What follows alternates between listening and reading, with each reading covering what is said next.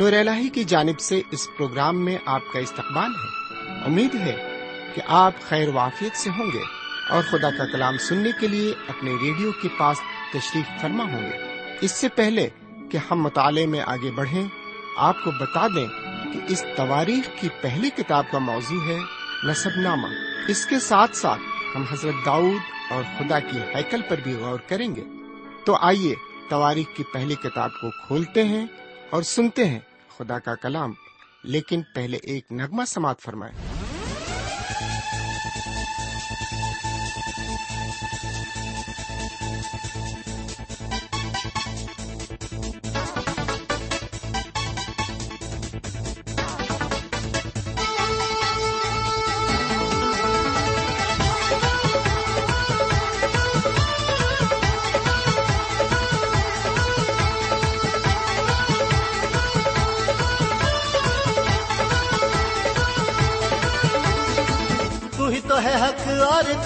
رستا، تو ہی رستا۔ تو ہی تو ہے حق اور تو ہی رستا، تو ہی زندگی ہے۔ ہاں تو زندگی ہے۔ ہاں، تو ہی تو ہے حق اور تو ہی رستا۔ تو ہی زندگی ہے زندگی خدا بن خدا۔ تو ہی زندگی ہے زندگی خدا بن خدا۔ تو ہی زندگی ہے زندگی خدا بن خدا۔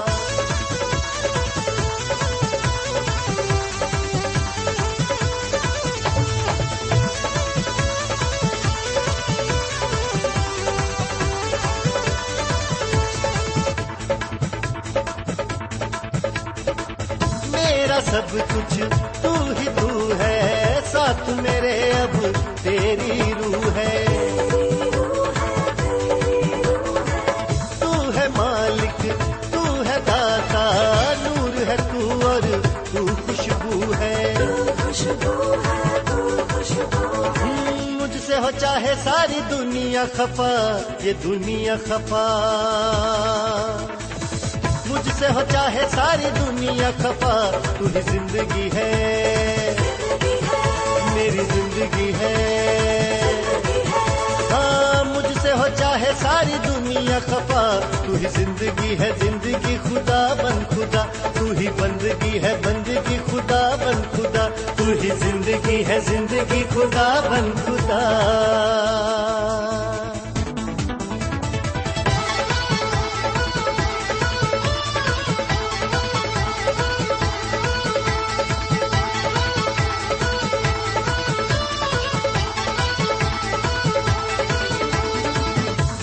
بنائے، تو ہی بنائے، تو نہ بنائے، کون بنائے؟ شہر بچائے، تو ہی بچائے، تو نہ بچائے، کون بچائے؟ دنیا میں ہوگی بس تیری ہی رضا، تیری ہی رضا۔ دنیا میں ہوگی بس تیری ہی رضا، تو ہی زندگی ہے۔ ہاں تو زندگی ہے۔ ہاں دنیا میں ہوگی بس تیری ہی رضا، تو ہی زندگی ہے۔ زندگی خدا بن خدا، تو ہی عاشقی ہے۔ عاشقی خدا بن خدا، تو ہی زندگی ہے۔ زندگی خدا بن خدا۔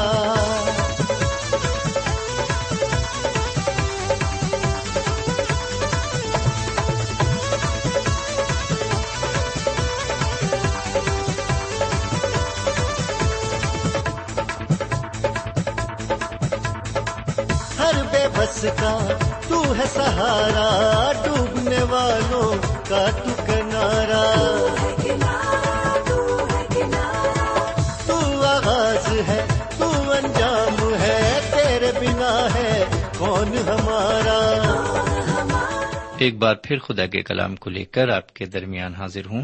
سلام قبول فرمائیے۔ امید ہے کہ آپ آج بھی پوری طرح خرافیت سے ہیں اور کلام کو سننے کے لیے اپنے ریڈیو کے پاس تشریف فرما ہے اور بے صبری سے خدا کے کلام سننے کے لیے آپ منتظر ہیں۔ ہم آپ کے اس انتظار کو اور طویل نہ بناتے ہوئے ہم کلام کی طرف چلتے ہیں اور سنتے ہیں کہ آج خدا و تعالیٰ اپنے کلام کی معرفت ہم سے کیا کہنا چاہتا ہے۔ تو آئیے ایک بار پھر ہم کلام کی طرف چلیں اور سنیں کہ خدا و تعالیٰ ہم سے آج کس طرح بات چیت کرنا چاہتا ہے۔ لیکن روزانہ کی طرح ہم پہلے ایک چھوٹی سی دعا مانگے ہم دعا کریں۔ ہمارے پاک پروردگار رب العالمین، ہم تیرے تہ دل سے شکر گزار ہیں کہ تو نے ایک اور موقع ہمیں عطا فرمایا، تاکہ ہم تیرے قدموں پر بیٹھ کر ایک بار پھر تیرے کلام کو سن سکیں۔ آج ہم جو کچھ سنتے ہیں ہماری سمجھ میں آئے اور اسے ہم اپنی زندگی میں قبول کر سکیں۔ اور اسی کے مطابق ہم زندگی گزارنے والے بن سکیں۔ یہ دعا ہم اپنے سرکاری دو عالم، جناب سیدنا یسو مسیح کے وسیلے سے مانگتے ہیں۔ آمین۔ سمین آج کے مطالعے میں ہم آپ کی خدمت میں تاریخ کی پہلی کتاب کے اکیسویں اور بائیسویں باپ کو پیش کریں گے۔ ہم اکیسویں باپ سے مطالعہ شروع کرتے ہیں۔ اکیسویں باپ کی ابتدائی چھ آیتوں میں ہمیں تین شخص دکھائی دیتے ہیں۔ پہلا شیتان ہے، جسے آپ ابلیس بھی کہہ سکتے ہیں۔ دوسرے حضرت داؤد ہیں اور تیسرے شخص ہیں یو آب جو کہ حضرت داؤد کے بہادر سورماؤں میں سے وہ سپہ سالار بھی ہیں۔ پہلی آیت میں غیبی طاقت جسے شیطان کہتے ہیں، حضرت داؤد کو ورگلاتا ہے، جیسا کہ لکھا ہے۔ اور شیطان نے اسرائیل کے خلاف اٹھ کر داؤد کو ابھارا۔ کہ اسرائیل کا شمار کرے۔ جی ہاں سامعین، شیطان اسرائیل کے خلاف حضرت داؤد کو ابھارتا ہے کہ وہ اسرائیل کی گنتی کرے اور حضرت داؤد اس کے بہکاوے میں آ گئے اور ان سے گناہ کبیرہ سرزد ہو گیا۔ میں آپ کو بتانا چاہوں گا کہ ایسے گناہ کی معافی بالکل نہیں ہے۔ سمے شیطان نے حضرت داؤد کو ورگلایا کہ وہ اسرائیل کا شمار کرائیں۔ وہ اس کے ورگلانے میں آ گئے اور انہوں نے یواب اور دوسرے لوگوں کے سرداروں کو بلا کر حکم دیا کہ بیر سبا سے دان تک لوگوں کا شمار کریں۔ کیا آپ سوچتے ہیں کہ یواب اور دوسرے سرداروں کو حضرت داؤد کی یہ بات پسند آئی ہوگی؟ جیسا کہ تیسری آیت بتاتی ہے یواب کو یہ بات پسند نہیں آئی۔ اس نے حضرت داؤد سے کہا خداون اپنے لوگوں کو جتنے ہیں سو گنا کرے۔ لیکن اے میرے مالک بادشاہ، کیا وہ سب کے سب میرے مالک کے خادم نہیں ہیں؟ پھر میرا خداون یہ بات کیوں چاہتا ہے؟ وہ اسرائیل کے لیے خطا کا باعث کیوں بنے؟ سمن یہاں آپ نے دیکھا، سب سے پہلے یواب نے اسرائیل کے لیے دعائیں خیر کی۔ یواب کا یہ کہنا کہ جتنے لوگ ہیں سو گنا کرے۔ اس وعدے کی طرف اشارہ کرتا ہے جو خدا رب العزت نے حضرت ابراہیم سے کیا تھا۔ میں تیری نسل کو ریت کے ذروں کی مانند بناؤں گا۔ اس وعدے کو یاد کرتے ہوئے شاید یو اب حضرت داؤد کو ایسا کرنے سے باز رکھنے کی کوشش میں سوال در سوال کرتا ہے۔ وہ ان سے پوچھتا ہے، پھر وہ اسرائیل کے لیے خطا کا باعث کیوں بنے؟ سامن یواب حضرت داؤد کو خدا کے خلاف گناہ کرنے سے باز رکھنا چاہتا تھا۔ اس نے ایک مومن کا کام کیا۔ وہ جانتا تھا کہ حضرت داؤد خدا سے زیادہ اپنی عقل پر بھروسہ کر رہے ہیں۔ ان میں گھمنڈ سما گیا ہے۔ اور گھمنڈ بھی انسان سے بڑے سے بڑا گناہ کرا لیتا ہے۔ خدا و تعالیٰ اس بارے میں یوں فرماتا ہے کہ نہ صاحب حکمت اپنی حکمت پر اور نہ قوی اپنی قوت پر اور نہ مالدار اپنے مال پر فخر کرے، لیکن جو فخر کرتا ہے، اس پر فخر کرے کہ وہ سمجھتا اور مجھے جانتا ہے کہ میں ہی خداون ہوں، جو دنیا میں شفقت و عدل اور راست بازی کو عمل میں لاتا ہوں۔ کیونکہ میری خوشنودی انہی باتوں میں ہے۔ خداون فرماتا ہے۔ سوئن خدا حضرت داؤد سے خوش نہیں ہوا جب انہوں نے شماریت کا حکم دیا، کیونکہ حضرت داؤد خداون میں خوشنود نہیں تھے۔ وہ اپنی قوت پر فخر کر کے خوش ہو رہے تھے۔ اس لیے جس چیز نے حضرت داؤد کو اسرائیل کے لوگوں کو شمار کرنے کے لیے ورگلایا وہ بھروسہ نہ کرنے کا خطرناک گناہ تھا۔ حضرت داؤد کا اعتقاد اعتداد و شمار پر تھا، نہ کہ خدا و تعالی پر۔ انہوں نے خدا پر اعتماد نہیں کیا۔ سمجھ، جیسا کہ چوتھی آیت سے لے کر چھٹی آیت میں مرقوم ہے یو آب حضرت داؤد کا خادم تھا اور خادم ہونے کی حیثیت سے اسے اپنے آقا کے حکم کی تعمیل کرنی تھی۔ اس نے حکم کی تعمیل بے دلی سے کی۔ اسرائیل گیارہ لاکھ شمشیر زن مرد تھے اور یہودا میں چار لاکھ ستر ہزار شمشیر زن مرد تھے۔ حضرت موسا نے جو شمار کرایا تھا، اس میں چھ لاکھ تین ہزار مرد تھے۔ سمن یہاں حضرت داؤد ایک مختلف انسان دکھائی پڑتے ہیں۔ جب وہ ایک چرواہے لڑکے تھے اور اپنے باپ کے حکم سے، اپنے بھائیوں سے ملنے اور ان کی خیر خبر لینے خیمے میں آئے تو انہوں نے جاتی جولیت کو اپنی فوج سے نکل کر اسرائیل کی فوج اور اسرائیل کے خدا کی فضیت کرتے دیکھا تو ان کا خون کھول اٹھا۔ انہیں یہ برداشت نہ ہو سکا کہ ایک فلسطی پہلوان اسرائیل کے خدا کی فضیحت کرے۔ انہوں نے اس وقت فلسطی فوج کا شمار نہیں کیا۔ انہوں نے صرف یہ کہا، مجھے اس کا مقابلہ کرنے کی اجازت دی جائے۔ انہوں نے اس فلسطی پہلوان کا مقابلہ کرنے کی ہمت اس لیے کی کہ وہ خدا پر بھروسہ کرتے تھے۔ سمجھ، جب ہمارے پاس بہت سے لوگ ہوتے ہیں، تو ہم خدا و تعالی پر اعتقاد رکھنے کی ضرورت محسوس نہیں کرتے۔ لیکن جب ہمارے پاس ایک فلاخن اور پانچ پتھر ہوتے ہیں، تو اس کی ضرورت ہمیں محسوس ہوتی ہے۔ یو آب نے حضرت داؤد سے کہا خداون، یہ سب لوگ آپ کے خادم ہیں۔ آپ کو شمار کرنے کی کیا ضرورت؟ لیکن حضرت داؤد شمار کرنے پر اڑے رہے۔ سمین آج کے دور میں قومیں اپنے مہلک ہتھیاروں پر بھروسہ کر رہی ہیں۔ خدا کی ضرورت انہیں محسوس نہیں ہوتی۔ لیکن میں کہتا ہوں کہ خدا و تعالی پر بھروسہ کرنے کی ہمیں اور آپ کو ہر وقت ضرورت ہے۔ ہمیں غلط چیزوں پر بھروسہ نہیں کرنا چاہیے۔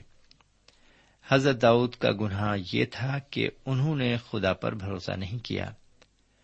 سمن اس باب میں خدا مجھے اور آپ کو یہ بتانا چاہتا ہے کہ بیت قادی سب سے بڑا گناہ ہے۔ بیت قادی کے پس پردہ شیتان کا ہاتھ ہوتا ہے۔ وہ بیت قادی کو ہمارے دل و دماغ میں ڈالتا ہے اور ہم خدا پر اعتقاد کرنا چھوڑ دیتے ہیں۔ بہرکیف آگے بڑھتے ہیں۔ آگے چودہویں آیت سے سترویں آیت تک ہم پڑھتے ہیں کہ خداون تارا اسرائیلیوں کے درمیان ایک وبا بھیجتا ہے اور اسرائیلیوں میں ستر آدمی اس وبا کا شکار ہو جاتے ہیں۔ یعنی وہ موت کے منہ میں چلے جاتے ہیں۔ یہ وبا خدا نے اسرائیلیوں میں اس لیے بھیجی کیونکہ حضرت داؤد علیہ السلام سے خدا کے حضور ایک بڑا گناہ ہو گیا تھا۔ سترویں آیت میں حضرت داؤد ایک دعا کرتے ہیں۔ جی ہاں وہ دعا کرتے ہیں۔ سمین آپ نے حضرت داؤد کی اس خوبصورت دعا کو پڑھا ہوگا۔ وہ خود کو اس گناہ عظیم کا ذمہ دار ٹھہراتے ہیں۔ یہاں آپ ان میں ایک نمایاں تبدیلی دیکھتے ہیں۔ جب انہوں نے بیس سبا کے ساتھ گناہ کیا تو انہوں نے ایک لفظ بھی نہیں کہا۔ انہوں نے اس گناہ کو دوسروں پر ڈالنا چاہا اور اس طرح اپنی غلطی کو چھپانے کی بے سوت کوشش کی۔ لیکن یہاں وہ اپنے گناہ کا اقرار کرتے ہیں اور اپنے کو ذمہ دار ٹھہراتے ہیں۔ وہ خدا ان سے کہتے ہیں، میں ذمہ دار ہوں۔ میں نے اس کام کو کیا ہے۔ میرا انصاف کر اور مجھے سزا دے۔ اٹھارہویں آیت میں لکھا ہوا ہے، اکیسویں باپ کی تب خدا کے فرشتے نے جات کو حکم کیا کہ داؤد سے کہے کہ داؤد جا کر یبوسی ارنان کے کھلیان میں خداوند کے لیے قربان گاہ بنائے۔ سوین حضرت داؤد نے خدا کے حکم کی تعمیل کی۔ انہوں نے ارنان کے کھلیان کو خرید لیا۔ یہ مقام موریا پہاڑ پر واقع ہے، جہاں آج ایک مسجد تعمیر ہے۔ یہ خداون کے گھر کا پرانا علاقہ ہے، جسے خداون نے پسند کیا تھا۔ اور حضرت داؤد نے خداون سے اتفاق کیا تھا۔ اب ہم آگے بڑھتے ہیں۔ انیسویں اور بیسویں اور اکیسویں عہد کی تشریح پر آتے ہیں۔ سمن حضرت داؤد جا کر ارنان سے کہتے ہیں کہ وہ اپنے خلیان کو خداون کی قربان گاہ بنانے کے لیے اسے دے دے اور اس کے عوض خلیان کا دام لے لے۔ سمن زائرین کا کہنا ہے کہ یہ مقام وہیں پر ہے۔ جہاں حضرت ابراہیم نے اپنے بیٹے اظہاق کے لیے قربان گاہ بنائی تھی۔ یہی وہ مقام ہے جہاں پر خدا کی ہیکل بنائی گئی اور قربانیاں گزرانی گئیں۔ اسی موریا پہاڑ کے دوسرے ڈھلان پر گلگتا کا مقام ہے جہاں پر سیدنا مسیح قربان ہوئے اور ساری دنیا کے گناہوں کا کفارہ دیا گیا۔ بائیسویں آیت سے ستائیسویں آیت تک عبارت کی تشریح پر آتے ہیں۔ سمعین، ہم دیکھتے ہیں یہاں پر ارنان ایک فراغ دل انسان تھا۔ اس نے حضرت داؤد کو اپنا کھلیان دینے میں کوئی عذر نہیں کیا، بلکہ خوشی کا اظہار کرتے ہوئے اس کھلیان کو مفت میں دینے کے لیے تیار ہو گیا۔ اس نے کہا کہ وہ بیل، ایندھن اور گیہوں بھی نظر کرتا ہے۔ اس نے کہا، میں یہ سب کچھ دیے دیتا ہوں۔ داؤد بادشاہ نے جواب دیا، نہیں نہیں، بلکہ میں ضرور پورا دام دے کر تجھ سے خرید لوں گا، کیونکہ میں اسے جو تیرا ہے، خداوند کے لیے نہیں لینے کا، اور نہ بغیر خرچ کیے سختنی قربانی چڑھاؤں گا۔ چھبیسویں آیت میں ہم دیکھتے ہیں کہ حضرت داؤد نے چھ سو مسقال سونا تول کر اس کھلیان کی قیمت ادا کی، اور وہاں خداوند کے لیے مذبح بنایا، اور خداوند کے لیے سختنی قربانی اور سلامتی کی قربانی گزرانی۔ تب جا کر خدا نے اپنے فرشتے، اپنے فرشتوں کو حکم دیا اور اس نے اپنی تلوار کو میان میں کیا۔ بہرکیف آخری تین آیتوں پر آتے ہیں، اٹھائیسویں آیت سے تیسویں آیت تک۔ سمن میں چاہتا ہوں کہ آپ یہاں چند خاص باتوں پر غور کریں۔ حضرت داؤد نے مذہبے کو اس جگہ بنایا جہاں پر خدا کا گھر بنایا جانا تھا۔ وہاں وہ قربانی کرتے ہیں۔ یہ وہ جگہ ہے جہاں خدا و تعالی اپنے لوگوں سے ملا۔ یہ جگہ اب قربان گاہ بن گئی ہے۔ حضرت داؤد نے اس بات کو جان لیا اور سمجھ لیا، جس بات کو آج کل کلیسیائی ممبران نہ تو جانتے ہیں اور نہ ہی سمجھتے ہیں۔ انہوں نے مذبح بنا کر اس پر سوختنی قربانی گزرانی آپ بھولے نہیں کہ سوختنی قربانی حضور کریم جناب سیدنا مسیح کی شخصیت کی طرف اشارہ کرتی ہے۔ اس کے بعد انہوں نے سلامتی کی قربانی کی۔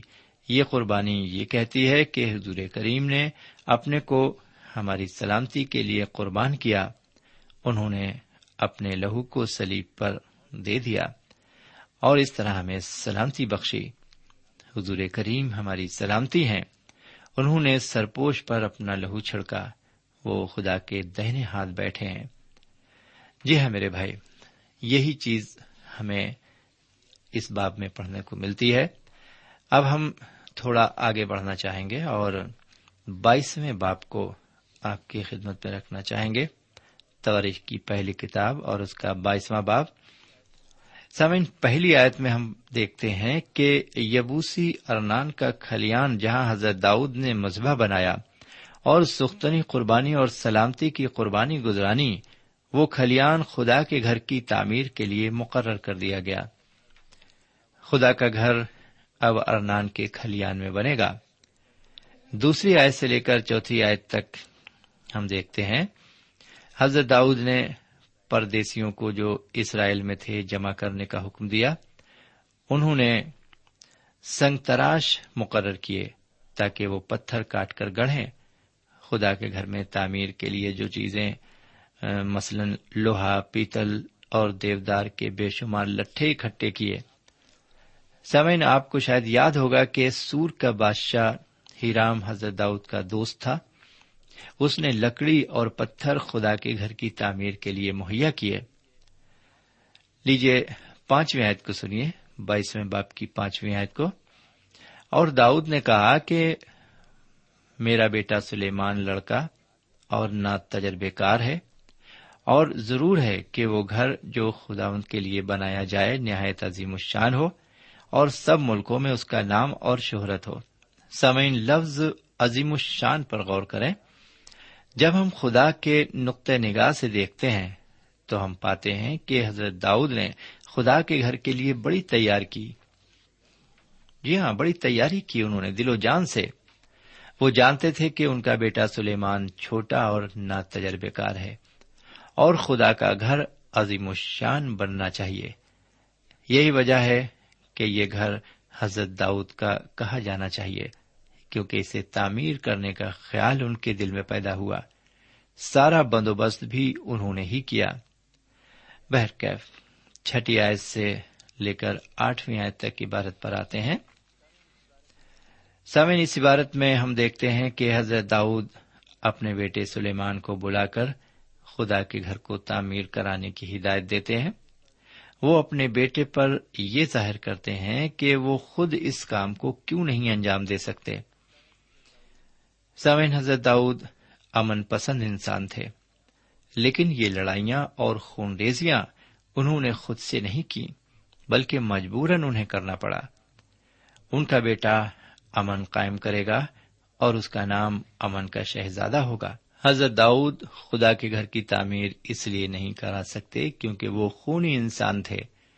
جس نے خون ریزی کی تھی، خدا نہیں چاہتا تھا کہ وہ خدا کے لیے گھر بنائے۔ لیجیے نوی آیت کو سنیے۔ دیکھ، تجھ سے ایک بیٹا پیدا ہوگا، وہ مرد سلح ہوگا، اور میں اسے چاروں طرف کے سب دشمنوں سے امن بخشوں گا، کیونکہ سلیمان ہوگا۔ اور میں اس کے ایام میں اسرائیل کو امن و امان بخشوں گا۔ خدا نے کہا کہ سلیمان امن پسند بادشاہ ہوگا۔ وہ اسرائیل کو امن و امان بخشے گا۔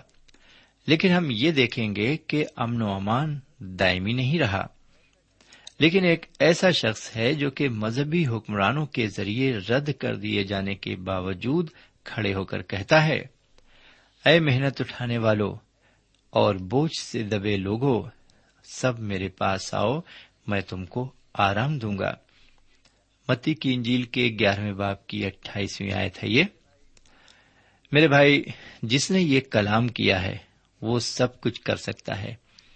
جو سلیمان نہ کر سکے، آپ جانتے ہیں وہ کون ہے؟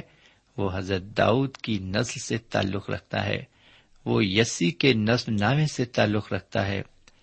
خدا و تعالیٰ اس لیے رحیم ہے کہ اس کا بیٹا سلیب پر مسلوب ہوا اور وہ ہے حضور کریم جناب سیدنا یسو مسیب انہوں نے آپ کے دل کے دروازے پر پہنچنے کے لیے آسمان اور عالم ارواہ کے دروازوں کو ہلا دیا۔ وہ آپ کے دل کے دروازے سے آگے نہیں جائیں گے کیونکہ وہ خوددار ہیں۔ وہ فرماتے ہیں، دیکھ میں دروازے پر کھڑا ہوا کھٹکھٹاتا ہوں اگر کوئی میری آواز سن کر دروازہ کھولے گا، تو میں اس کے پاس اندر جا کر اس کے ساتھ کھانا کھاؤں گا اور وہ میرے ساتھ۔ لیجیے اب بائیسویں باپ کی دسویں آیت کو سنیے۔ وہی میرے نام کے لیے ایک گھر بنائے گا۔ وہ میرا بیٹا ہوگا اور میں اس کا باپ ہوں گا۔ اور میں اسرائیل پر اس کی سلطنت کا تخت اب تک قائم رکھوں گا۔ سمن جیسا کہ ہم نے مطالعہ کیا، سیدنا مسیح نے اس وعدے یا عہد کو پورا کیا۔ سمن میرا اپنا خیال ہے کہ حضرت داؤد کی خواہش نہیں تھی کہ سلیمان ولی عہد ہوں یعنی وہ ان کے بعد تخت پر بیٹھے اس کی وجہ یہ تھی کہ وہ نہ تجربے کار تھے اور محل میں رانیوں اور لونڈیوں کے درمیان پلے بڑھے تھے۔ اسی لیے حضرت داؤد سلیمان سے کہتے ہیں، خدا کے گھر کی تعمیر تم کرو گے۔ میں تمہاری ہمت افزائی کرتا ہوں اور اس کے لیے میں تم میں جوش پیدا کرنا چاہتا ہوں۔ میں چاہتا ہوں کہ اسے عظیم الشان بناؤں۔ خدا نہیں چاہتا کہ اس کام کو میں کروں کیونکہ میں ایک خونی ہوں۔ سمے دنیا میں بہت سے لوگ ہیں جو اپنے نصب العین کو حاصل نہیں کر پاتے۔ اس کی خاص وجہ ہوتی ہے ان کی گناہ آلودہ زندگی۔ گناہ ہمیں پستی کی طرف ڈھکیلتا ہے۔ حضرت داؤد کو بھی گناہ پستی کی طرف لے گیا۔ گیارہویں اور بارہویں آیت کو سنیے۔ اب اے میرے بیٹے خداون تیرے ساتھ رہے اور تو اقبال مند ہو اور خداون اپنے خدا کا گھر بنا۔ جیسا اس نے تیرے حق میں فرمایا ہے، اب خداون تجھے عقل و دانائی بخشے اور اسرائیل کی بابت تیری ہدایت کرے۔ تاکہ تو خداون اپنے خدا کی شریعت کو مانتا رہے۔ سمعین آپ نے دیکھا کہ اپنے بیٹے سلیمان کی کس طرح حضرت داؤد ہمت بندھا رہے ہیں، کیونکہ اسے اس کی ضرورت ہے۔ سمعین جناب سلیمان نے اپنے باپ حضرت داؤد کی حکمرانی کا فائدہ اٹھایا۔ جناب سلیمان کے متعلق سیدنا مسیح کی بات بالکل ٹھیک بیٹھتی ہے۔ بونے والا اور ہے۔ اور کاٹنے والا اور جی ہاں میرے بھائی، حضرت داؤد نے بویا اور حضرت سلیمان نے کاٹا۔ سمن بارہویں آیت میں دیکھتے ہیں کہ حضرت داؤد اپنے بیٹے حضرت سلیمان کو نصیحت کرتے ہیں۔ وہ اپنے بیٹے سے التجا کرتے ہیں کہ وہ خداون اپنے خدا کی راہ پر چلے، کیونکہ انہیں اپنی کمزوریوں کا احساس تھا، جس کی وجہ سے گناہ ان کی زندگی میں داخل ہوا۔ شاید بیت شبا نے بھی ان کی کمزوریوں کا پتہ لگا لیا تھا۔ اس لیے وہ اپنے بیٹے کو نصیحت کرتی ہے، جسے آپ امسال کی کتاب کے آخری باب میں دیکھ سکتے ہیں۔ لیجیے اب تیرہویں اور چودہویں آیت کو اور سن لیتے ہیں۔ تب تو اقبال مند ہوگا، بشرطے کہ تو ان آئین اور احکام پر جو خدا نے موسا کو اسرائیل کے لیے دیے، احتیاط کر کے عمل کرے۔ سو ہمت باندھ اور حوصلہ رکھ۔ خوف نہ کر اور ہراساں نہ ہو۔ دیکھ میں نے مشقت سے خدا ان کے گھر کے لیے ایک لاکھ کنتار سونا اور دس لاکھ کنتار چاندی اور بے اندازہ پیتل اور لوہا تیار کیا ہے، کیونکہ وہ کثرت سے ہے اور لکڑی اور پتھر بھی میں نے تیار کیے ہیں اور تو ان کو اور بڑھا سکتا ہے۔ سمین حضرت داؤد جانتے تھے کہ سلیمان حوصلہ کھو بیٹھیں گے، کیونکہ وہ ایک کمزور انسان تھے۔ حضرت داؤد چاہتے تھے کہ سلیمان میں مردانگی آ جائے۔ وہ ہراساں نہ ہو اور نہ خوف کھائے، بلکہ حوصلہ رکھے۔ اسی لیے انہوں نے اس گھر کو بنانے کے لیے سب کچھ پہلے سے مہیا کیا اور ہر چیز پر نظر رکھی اور سلیمان کی ہمت افزائی کی۔ یہیں پر اب ہم آج کا مطالعہ ختم کرتے ہیں۔ ہمیں اجازت دیجیے خدا حافظ۔ سامعین، اس مطالعے سے آپ کو روحانی تقویت حاصل ہوئی ہوگی۔ ہمیں یقین ہے، آپ اپنے تاثرات سے ہمیں ضرور نوازیں گے۔ ہم آپ کے خط کے منتظر رہیں گے۔ ہمارا پتا ہے، programme Noor al post box number one five seven five Sialkot Pakistan. پتا ایک بار پھر سن لیں۔ پروگرام نور ال پوسٹ باکس نمبر ایک پانچ، سات پانچ سیال کوٹ پاکستان۔ اب آپ ہم سے ٹیلی فون اور ای میل سے بھی رابطہ قائم کر سکتے ہیں۔ ہمارا ٹیلی فون نمبر ہے nine two three four four six four zero four five seven eight. نو دو تین چار چار چھ چار صفر چار پانچ سات آٹھ۔ ہمارا ای میل پتا ہے N A M three nine four nine eight hotmail dot com. N A M three nine four nine eight hotmail dot com. ہمارے پروگرام کا وقت اب یہیں پر اختتام پذیر ہوتا ہے۔ اگلے پروگرام میں خدا کے کلام کے ساتھ پھر ملیں گے۔ تب تک کے لیے اجازت دیں۔ خدا حافظ۔